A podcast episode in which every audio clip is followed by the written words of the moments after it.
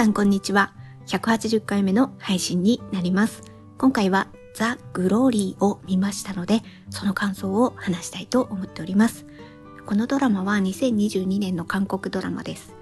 私が2023年、えー、3月の時点で見たのはネットフリックスで、こちらで全16話でした。で、このドラマを見たきっかけなんですけれども、これはもう明確に、あの、ありまして、私172回目のポッドキャストの配信で最近気になるポッドキャストということで2つ番組を紹介しました。そのうちの1つがハマるハンドラ番外編っていうポッドキャストでそちらでこのザ・グローリーを紹介されてたんですね。で、それを聞かせていただいたらああ、これは見たいなっていうふうに思いましたのでそれがきっかけで、えー、と見ることにしました。ですのでそのポッドキャストで紹介されてたのが確か2月だったんですよね。で、もともとザ・グローリーはもう確か12月末ですかね。そこからもう配信はされていたんですけれども、あ、だからあの配信されてるってことは分かってたんですよ。分かってたんですけど、あの、見ようっていうところまではいかなくって、あ、だ2022年12月30からですね。まあ、配信されてたみたいなんですけど、私はそのポッドキャストを聞かせていただいたことがきっかけだったので、2月から、2月、あ、私ノートに書いてるんですよ。何日から見たって。2月9日から見始めました。で、その時は、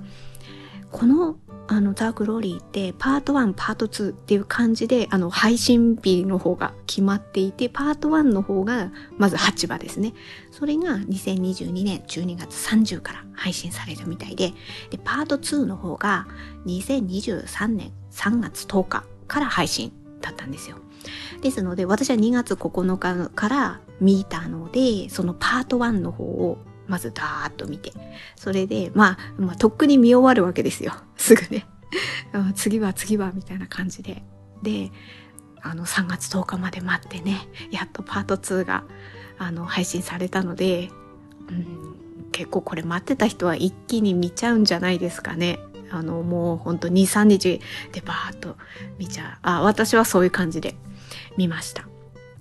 で、その後も結構何回か、あの、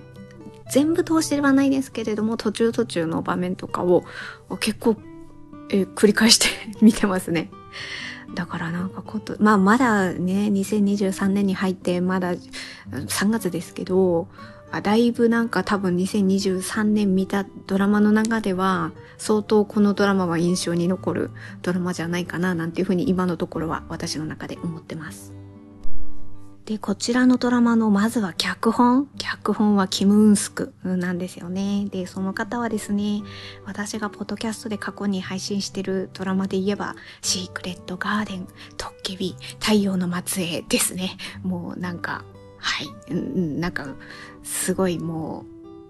う、カンドラといえばみたいなドラマを手掛けられた脚本家の方なので、いや、まあそういう意味では、期待値は高いし、で、今までとは違って、あの、復讐劇っていうことで、こう違う側面も見られるんじゃないかな、みたいな。だから、で、そういう意味で期待値高くて、で、でも、私の中ではもともとカンドラにハマる前って、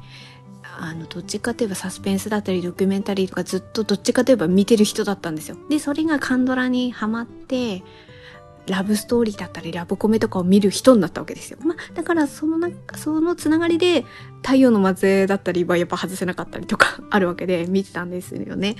でもなんかザ・グローリーってそこから言えばちょっと外れてる感じがあったから、いやどうなんだろうっては思ったんですけど、まあさっききっかけでも言ったように、そのポッドキャスト聞かせていただいて、ああ、まあこれは見るしかないなって思った感じだったんですよね。で、えっ、ー、と、出演者。の中で、ああ、この方はっていうのは、まあ、やっぱ主役のソン・ヘギョですよね。えー、ムンドームン役のソン・ヘギョ。で、あとは他には、あ、この方はね、太陽の末裔にも出てらし、出てた方ですもんね。で、あとはイドヒョン。ね。えー、中、えー、中ヨジョン役のイドヒョン。で、私はこの方は前何に見たかって言ったら、あの、30、30だけど17です。だったかなあれで、あの時はまだ、え高校生？なんか、あどけない、あどけないっていうか、なんかその、えっ、ー、と、友達、友達みたいな感じで、3人組の友達の中の1人みたいな感じの、あのー役どころで出てた人が、あ、なんかソン・ヒギョの相手役するようになったんだ、みたいな風なことをなんかちょっと思ったりしました。あとは、あのー、ヨムヘランですね。えー、カン・ヒョンナム役のヨムヘラン。この方は、トッケビで言えばウンタクちゃんのあの、おば役だったり、あと私、ポッドキャストでは無法弁護士を過去にポッドキャストで感想を語ってるんですけど、その中でも、えっ、と、えーその中の悪役の中の方の秘書みたいな感じだったんで、どっちかといえばこう悪い方の、あ、まあ、トキビもそうですけど、そういう役ばっかりたまたまかもしれないんですけど、あの、見てたので、いやー、この役すごい良かったですね、みたいな風になんか思いながら、あの、見てました。簡単なあらすじの方をあの説明させていただきますと主人公がソン・ヒギョのあソン・ヘギョが演じているムンドンウン、えこの人がいじめのいじめっていうか学校内の暴力の被害者なんですよね。高校生の時に被害に遭っていて。でえっ、とざっくり言えばその、えー、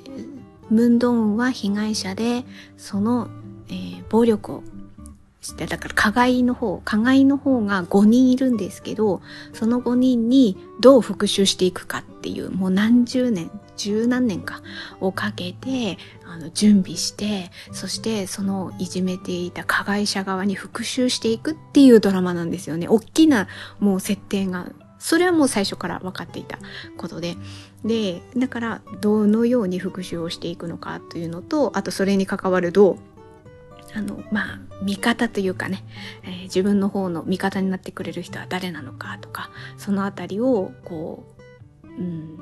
途中途中で回想シーンの中でその暴力を受けてるシーンも特にパート1の方なんかは入ってきながらああこういうことがあったんだねみたいなことがだから時系列がこう行ったり来たりする感じだったりとかするから、あ、だからこの人はこういう感じで思って、こういう行動をして、あの、長年かけて計画をしていって、みたいなことを、だんだん分かっていくドラマなんですよね。で、ここからは、あの、自由に、あの、感想を話していきますので、えー、このドラマをこれから見たい。なるべく、あの、情報を、ネタバレ的な情報を入れたくないっていう方は、ここでどうかストップしていただければと思います。このドラマの良かったところをまずお話しさせていただいて、で、その後に、ここがもうちょっとって思ったところを話そうかなと思ってます。で、良かったところっていうのは、あの、まらすじの中でも言ってますけれども、もうメインのテーマはもうはっきりしてるんですよね、このドラマって。あの、高校生の時に暴力を受けた、被害があった、それの復讐をしていくと。大人になって復讐をしていくっていう。で、まあそうなんですけど、でも私がこう全部見た中で思うのはやっぱり強いメッセージ性があったなっていうことを感じて、じゃあそのメッセージ性って何っていうことで私が思ったのは、非常に辛く苦しい過去は変えられなくても味方になってくれる人はいるんだっていう、なんかそれが、なんかそれを伝えてくれる、なんとかね、それをね、伝えようとするドラマだったのかななんていうふうに私は感じました。頭で分かっても心がついていかないっていうことはそれなりにあると思うんですよね。わかるけど、頭ではわかるけど、だから確かに味方になってくれる人はいるけど、みたいな、なんか、なんとかだけど、みたいな。そこに何か固くなさ、それはすごい過去に辛い、あのこの場合は、高校の同級生の中での暴力。かで非常に心も体も傷ついている。そして親にも裏切られっていうことですよね。そういうのがあったから、あ、どうせ私なんかっていうか、私には人並みの幸せはないんだみたいな、なんかどこかで一線を引いて他の人と私は違うっていう感覚がある人が、それが、なんか骨身に染みてというか、あ、私にもいたんだっていうのをこう腑に落とせるまでを描いたドラマっていうかなんかそこにすごいいるんだよみたいなことをねなんか思わせてくれるドラマだったなって。でもドラマってそれが大事だったりするんじゃないかなっていうふうにも思ってて、いや、現実はそんなんじゃないじゃん、みたいなね。そんなにうまくいかないじゃん。そんな偶然ないじゃん、みたいなことがあるわけで、だからこそドラマで憧れだったり、あ、こういうこともあるんだっていうことをドラマだからこそ見せられるんじゃないかなっていうふうにも思うわけですよ。あの、一方でね、いや、まあ、都合のいいいいようにとかって言おうと思えば言えますけど、でも、だからこそじゃないですか。だからこそ、ああ、よかったねって思ったりとか、あ、いるんだよ、やっぱり味方になってくれる人は、みたいな。でも、こう、やっぱドンはそう思えないわけですよね。特にパート1の方なんかは。周りは、あ、分かってくれる大人はいなかった。そして高校を辞めざるを得なかった。私は今もこんなに体がかい、もう、あの、傷がね、残っていて、非常に体も傷ついて、心も傷ついて、未だにこう、やっぱ痒みだったり痛みだったりがあるわけじゃないですか。見た感じも痛々しい感じで。だから私には、あの時に味方になってくれる人がいたら違ってたのかなとか、でもいるわけないな私には、みたいな。親もあんなだし、みたいなことがね、思ってるところのこの堅くなさがどうほどけていくのかっていうことをパート1、あまあ全16話ですね、パート1、パート2で全16話かけて、あ、あいたんだな、あ、いたんだな、みたいなことがね、腑に落ちるまでを、こう、描いていったドラマのように私は感じて、そこがすごい良かったなっていうふうに思いました。で、その中で、じゃあどういう人がね、自分の中で味方になってくれるっていうところがあると、やっぱ二人私は、ね、これは皆さんそう思うんじゃないかなっていうのはあって、まず一人は、えっ、ー、と、ヒョンナム。カン・ヒョンナム。ヨムヘランが演じているカン・ヒョンナムと、あとは、えー、イドヒョンが演じている、えー、チュ・ヨジョンですね。この二人の関わりで、特にパート1の方なんかは、ヒョンナムが、非常にやっぱり、パート1の方が過去のシーンが挟み込まれていることが多いから、辛いんですよね。でもそれはどうしても外せない部分ではあったんだろうなとは思うんだけれども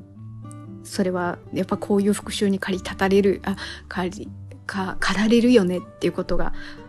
なんか分かる上ではやっぱそその辛いシーンも必要だっただろうなとも思うのででもその中でもヒョンナムとのとドンムの関わりがだんだんこういい感じになっていく。案外ヒョンナムはコミカルだったりとかするんだなっていうことが例えばめん、えー、結局途中からドンウンがあのドンウンとヒョンナムが出会ってというかヒョンナムの方がドンウンの方を先に見つけてるんですよね。なんかあの女の人怪しい動きをしてるって見つけたんですよね。それで自分は自分で夫からの暴力で苦しんでいた。で、そこにたまたまドンウドを見かけた。この人は何かをすごく計画をして、あの、遂行する人だと、そういう芯がある人だって多分ヒョンナムは見込んだから、夫とのことで困ってることを、なんか計画をね、ドンウンに打ち明けるみたいな感じで、お互いに、あの、助け合うっていう関係性になるんですよね。で、その一環として、例えばヒョンナムが運転免許を取るんですよね。で、免許証をね、嬉しそうにドングンに見せたりする。で、ヒョンナムはヒョンナムで、やっぱもともと、あ、えっと、娘さんのいるお母さんなんですよね。もう典型的なね、あのご飯をたくさん作って、あの、食べてね、みたいな人なんですよ。よく出てくる。ね、カンドラにおいてよく出てくる感じの人だから、えっ、ー、と、そう、ゆで卵とか、なんか、あの、持ってくるんですよね。ドームに持ってきたりとかして。で、そこで何、何かしら、よえっ、ー、と、ドーンか、ドーンがヒョンナムと関わる上で、ちょっとね、ドーンの方もね、笑いたく、思わず笑っちゃうんですよね。でも思わず笑っちゃうけど、そうすると、計画が、だから心が折れちゃうから。それが、そのまま進めないから。だからあんまり笑いたくないみたいな感じで。だからそこにやっぱり前半のパート1の方では固くなさがあるわけじゃないですか。なんとかこのことを成し遂げたいから、やっぱ何かしらの人との関わりを、そんそんなこう笑い合うようなね、関わりをね、自分はしたくないっていうほどまでは言ってないけど、そこを避けるように、笑っちゃうんだけど笑ったのを相手に見られないようにちょっと顔を背けるとかね。そういうので、何かをこう、かたくなにこう、保とうとしてるみたいなところ。だからそこは、まだパート1の方ではほどけてないみたいな感じなんですよね。で、そこがちょっとずつ、後半にかけて変わっていく。で、やっぱ脚本とかも、なんか聞いてくる脚、脚本っていうか、ね、あの、ストーリーが聞いてくるっていうのは、ヒョンナムが、ドンウンに頼まれたからこそ、その加害者側の尾行をするんですよね。どういう行動をしていて、で、それを写真に撮ったり、動画に撮ったりして、こんなところでここにこうやってこの二人は関わってますみたいな感じのことをドンウンに伝えるっていう役割をヒョンナムはする。その中において、生き生きとしてくるんですよね、ヒョンナム自身も。今まではこんな感じで苦しかったけど、奥様の、奥さん、確か奥様とかって言ってんだよね。あの、手伝いをするようになって変わってきた。でも、私なんか案外才能あるかもみたいな。生まれ変わったら、革ジャンを着て、赤い口紅をつけて、あの、そういう仕事をしたい、みたいな、なんか、なんかそんな感じのこと、セリフで出てくるんですよね。そしたら、口紅だったら今も塗れるじゃないですか、みたいな感じで、ちょっとポロッと、あの、ドン言うんですよね。で、本当それが前半の方で、で、それが後半の方になって、最後の方で赤い口紅をプレゼントするっていうシーンも出てくるから、なんかね、その前半でポロッと言ったことが後半に、あ、ここがこう繋がってるんだな、みたいなことがね、なんかわかるんですよね。だから最初、私、これってパート、さっきも言ったんですけど、パート1全8話があって、その後にちょっと空いてパート2が3月10日から全8話で放送されて、ちょっとね、間が空いたんですよね。その間が空いて、で、パート1を見終わって、で、私また最初からね、えっ、ー、と、見始めたんですけど、ちょっとね、忘れ、前半の方ね、忘れてしまったりとかしてたんですけど、見返すことによって、ああ、あの、口紅のこと言ってたんだって、ドーンが口紅だったら今もつけられるじゃないですかって言ってたんだとかね、だから、あ、後半で、あ、赤い口紅をプレゼントしたんだなとか、なんか、そこら辺がね、なんかじわっと効いてくるのがね、そういうのがね、それだけじゃなくて他にもあったりとかして、なんか、そこで、えっ、ー、と、その味方になってくれる人との関係性がね、つながりが、こう出てくる変化が、こう見えてくるんですよね。それがすごい良かったな。で、あとさっき言ったもう一人、えー、ヨジョン。中、ヨジョン。ヨジョンも頑張って、ったねーって思いますね。いや、なんか出会ってから、出会って、で、囲碁を教えるようになって、そっから連絡が途絶え何年も経ってるんですよね。で、その後に、ひょんなことからで、電車の中で再会をして、で、その後も多分ね、何年か経ってるんですよね。その電車の中で再会して、その時になんか名刺を渡したか、なんかそこで連絡先を交換するんだけど、そっからドンウンが、なんか口実、なんかこの薬、何の薬ですかみたいな返信をするんだけど、あれまでも何年もかかってんですよね。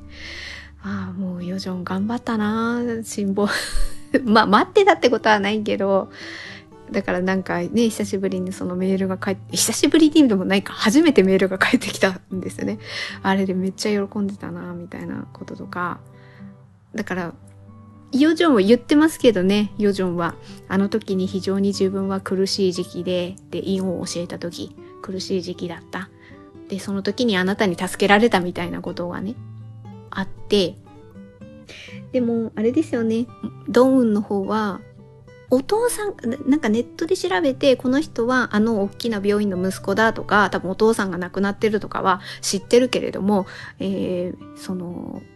そこは分かったとしても、ヨジョンの内面に実は抱えてる、あの、その犯人から手紙がずっと来てて、で、ヨジョンは非常にこう、復讐心をたぎらせて、実はたぎらせてる。でも、ね、あの、パッと見はね、あの、ひょうひょうとした感じの爽やかな、あの、高青年みたいな感じだから、ドンウンも、あなたはいいわよね、みたいな感じで、確か前半の方で言うシーンありましたよね。あなたは暖かい場所でずっと生きてこられたでしょ、みたいな感じのことを言ってるんだけど、でも実はヨジョンの中にも、あいつを、あいつに復讐してやりたいっていう気持ちをたぎらせ、実はたぎらせていて、まあそれは後半の方で、ドンウンもユジョンに犯人から手紙が来たりとか、そういう手紙が来て、その手紙とかを偶然読むんですよね。ああいうことで、ユジョンの中にもそういう思いが実はあったんだなとか分かっていったりもするんですけど、そのあたりが噛み合うまでっていうか そこまでにもう何年もかかってるから、ああ、ヨジョン頑張っ、頑張ったねって ど、どの目線で言ってんだって感じなんですけど。で、えっ、ー、と、ここでも、あこのヨジョンとの関係性においてもなんか聞いてくるのはあのヒョンナムの時はあの口紅の話とかしたんですけどやっぱり囲碁ですよね。囲碁のことはあってだから囲碁のルール知ってる人はより楽しめなんかそこにねその囲碁のルールに絡めた ものをあのあこういうことだからこういうこと言ってんのねみたいなことがね囲碁を分かってればもっとねなんかピンとくるものがあったんだろうなとは思うんですけどただまあ囲碁に絡めて私ルール知らなくてもここは分かったっていう点は、えっ、ー、と、ラストの方で一回、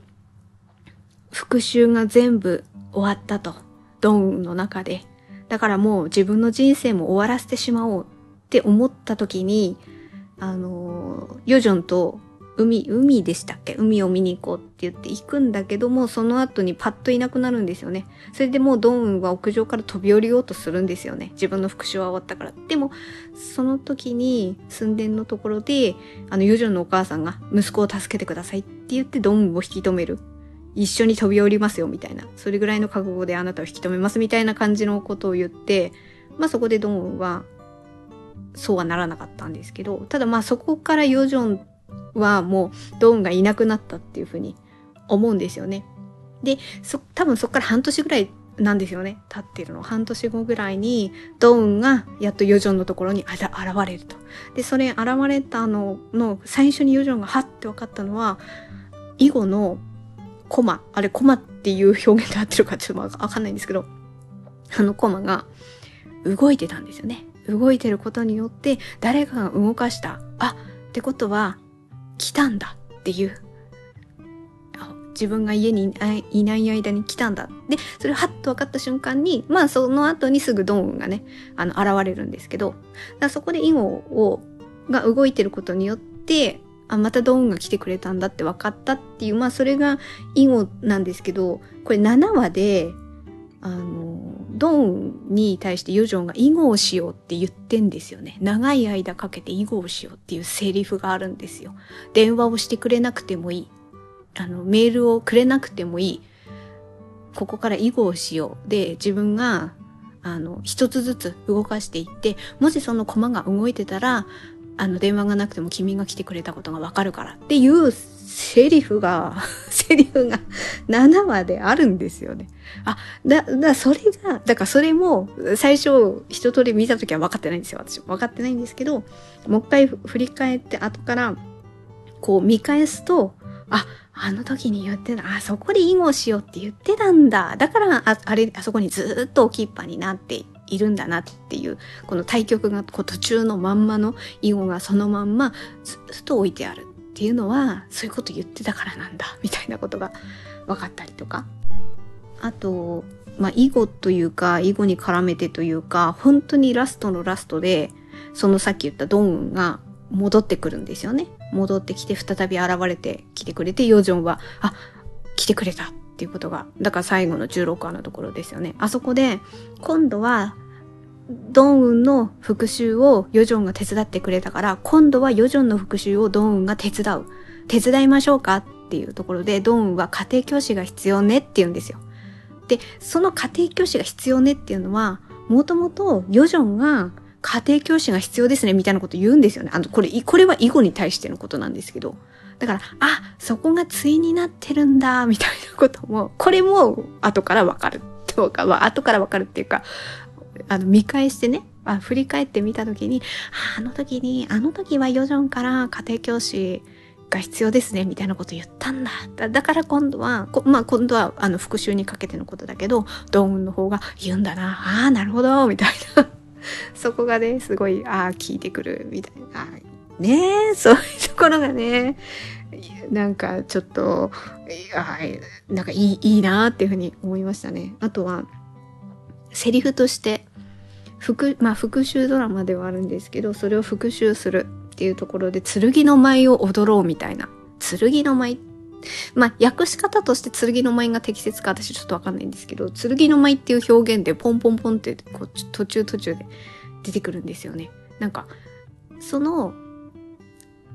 そういう非常に自分は辛い経験をしてその自分は被害者で加害者がいてその加害者に対して法ではもうどうにもできないからでも納得はできないから復讐をする。だその復讐をするっていうことを剣の舞で処刑をするっていう意味合いで言うんですよね。剣の舞っていう一緒に踊ってくれるみたいな。とか一緒に踊るよみたいな。そういう表現にするんですよね。この表現の仕方が、これ、最初の方で、ドンウンのセリフで、なんか剣の、ナレーションって入ってくるんですよね。剣の舞って。で、その後に出てくるのが、5, 話か、5話だったかな。あの、そうそうそう。まだね、5話ぐらいだから、まあ、5話だったか、とにかくあの最初の方のパート1の方なんですけど、まだドンウンがヨジョンのことを、まあ、かたくなにね、ヨジョンだけではなくて誰に対してもかたくなにね、あの、まだこう、なんだろうな、あ、この人は本当に自分の味方なんだってまだ思えていない、思えていない時に、あの、ヨジョンが、僕と恋愛をしようってさらっと言うんですよね。で、それに対して、ドーンが、こう、ケラケラケラケラって笑うんですよ。で、あの笑いって、なんか、笑うっていうか、なんていうか、ちょっと表現が難しいですね。ありえないっていう、私にはそんな他の人には訪れるだろう当たり前の幸せは私にはあるわけはないみたいな、なんかそういう笑いに感じたんですよね。だからそこにもこう固くなさは、あの、その時はね、まだあって。で、その時に、私は王子様は必要ないって言うんですよね、ドンは。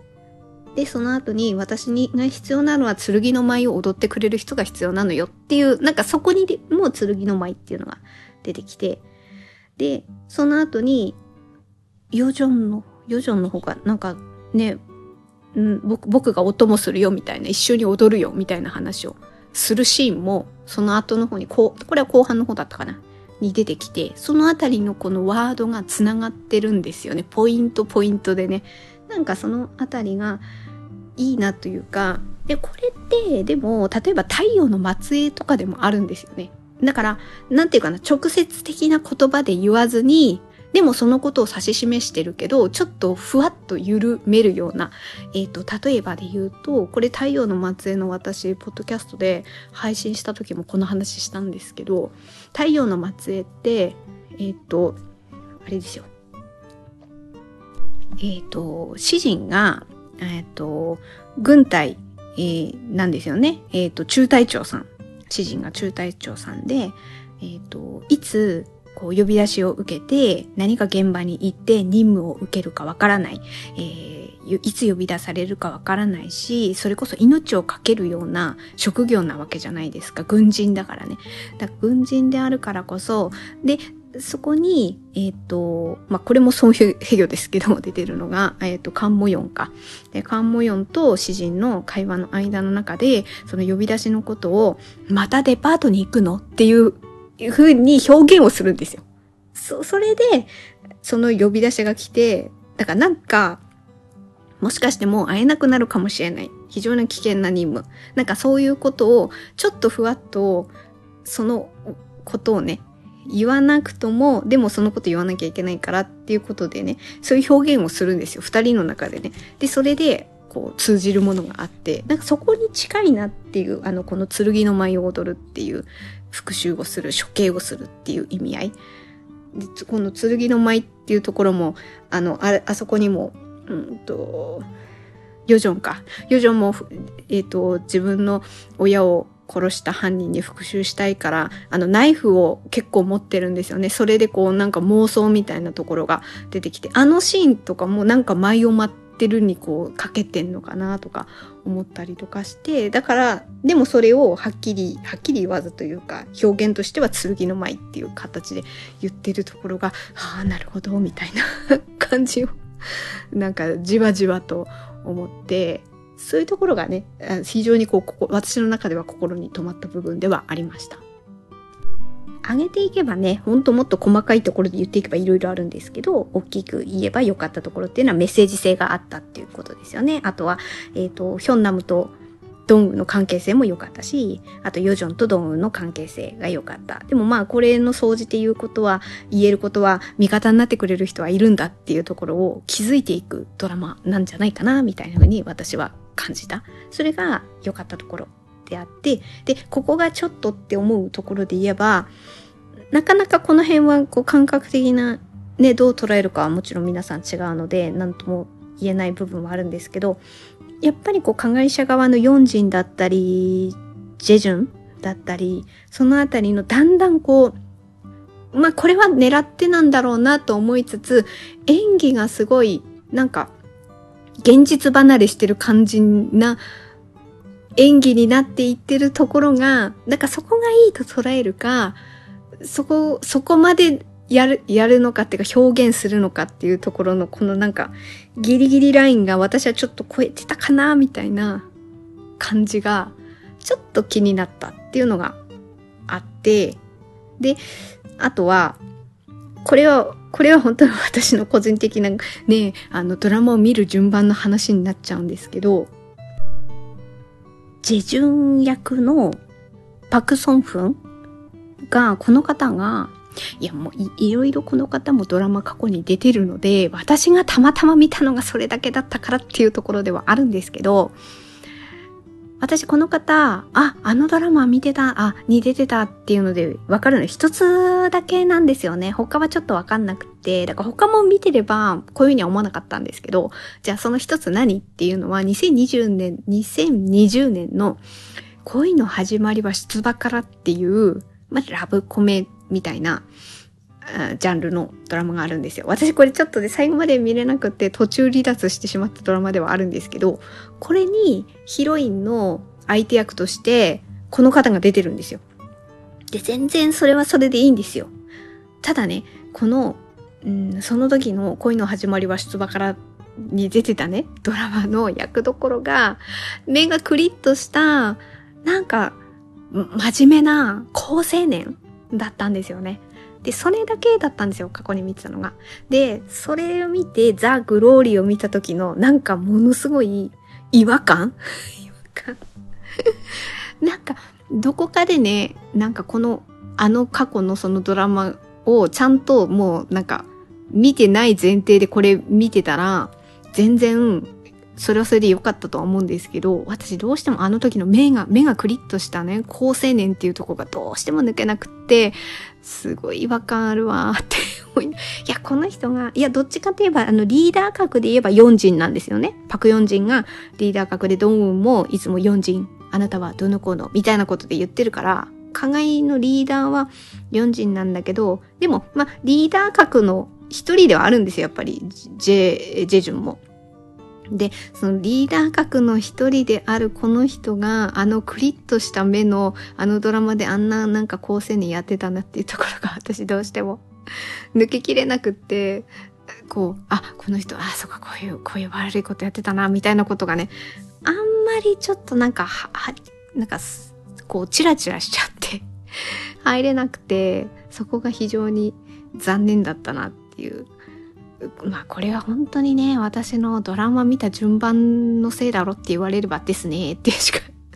言いようがなかったんですけど、そこがなんかいまいち私も入りきれなかった部分が、なかなか、なかなか難しいですね、こういうところっていうのは、っていうのはちょっと思いました。まあそう、そういう感じで、ちょっとここはっていうのは、でも本当ちょっとだけです。それだけです。まあありつつも、いやでもだいぶ2023年のドラマの中できっと私の中では、ああ、これはすごい印象残るドラマだ的な感じで残るくらいのドラマだとは思います。基本は、基本っていうか、まあ復讐ドラマではありますけれども、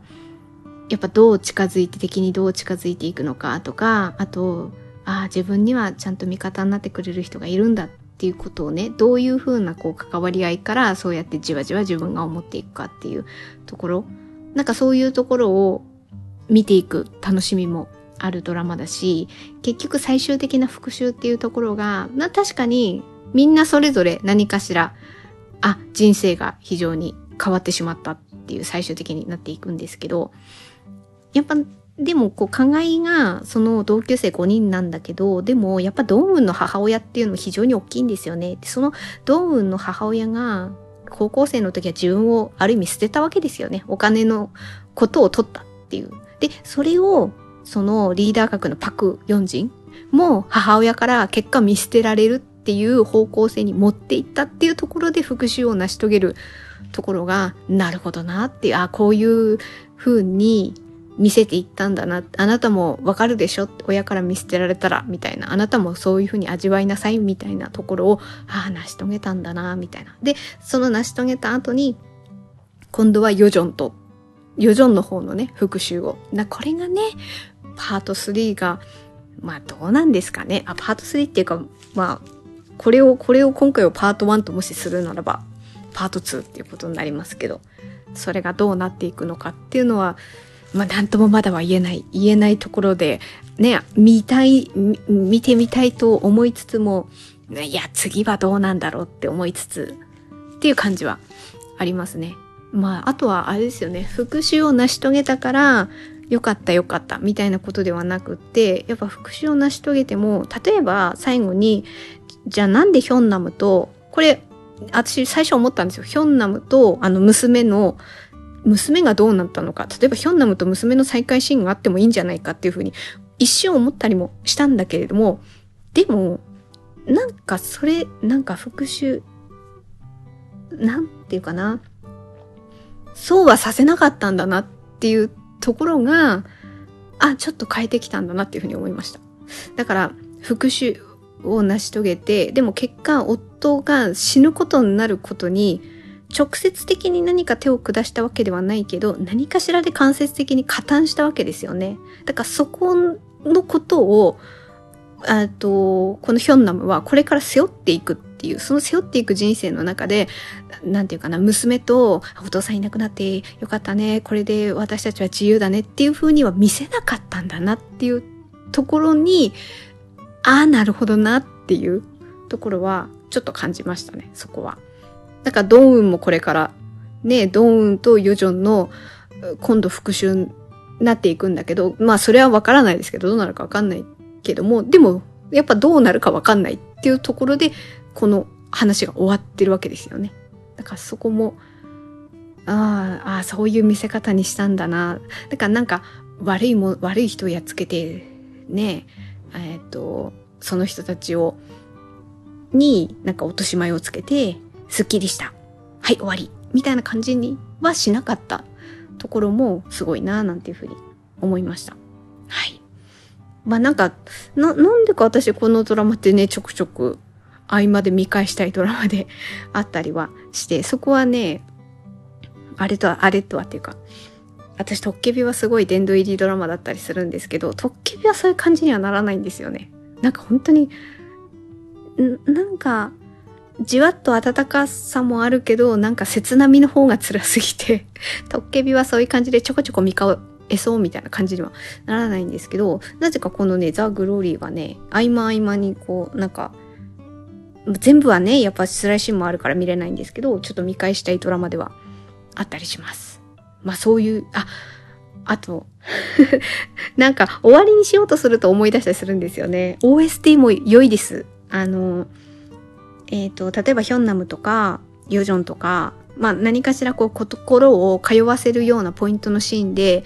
あの OST が流れる、その OST がすごい良かったので、OST も注目してね、なんか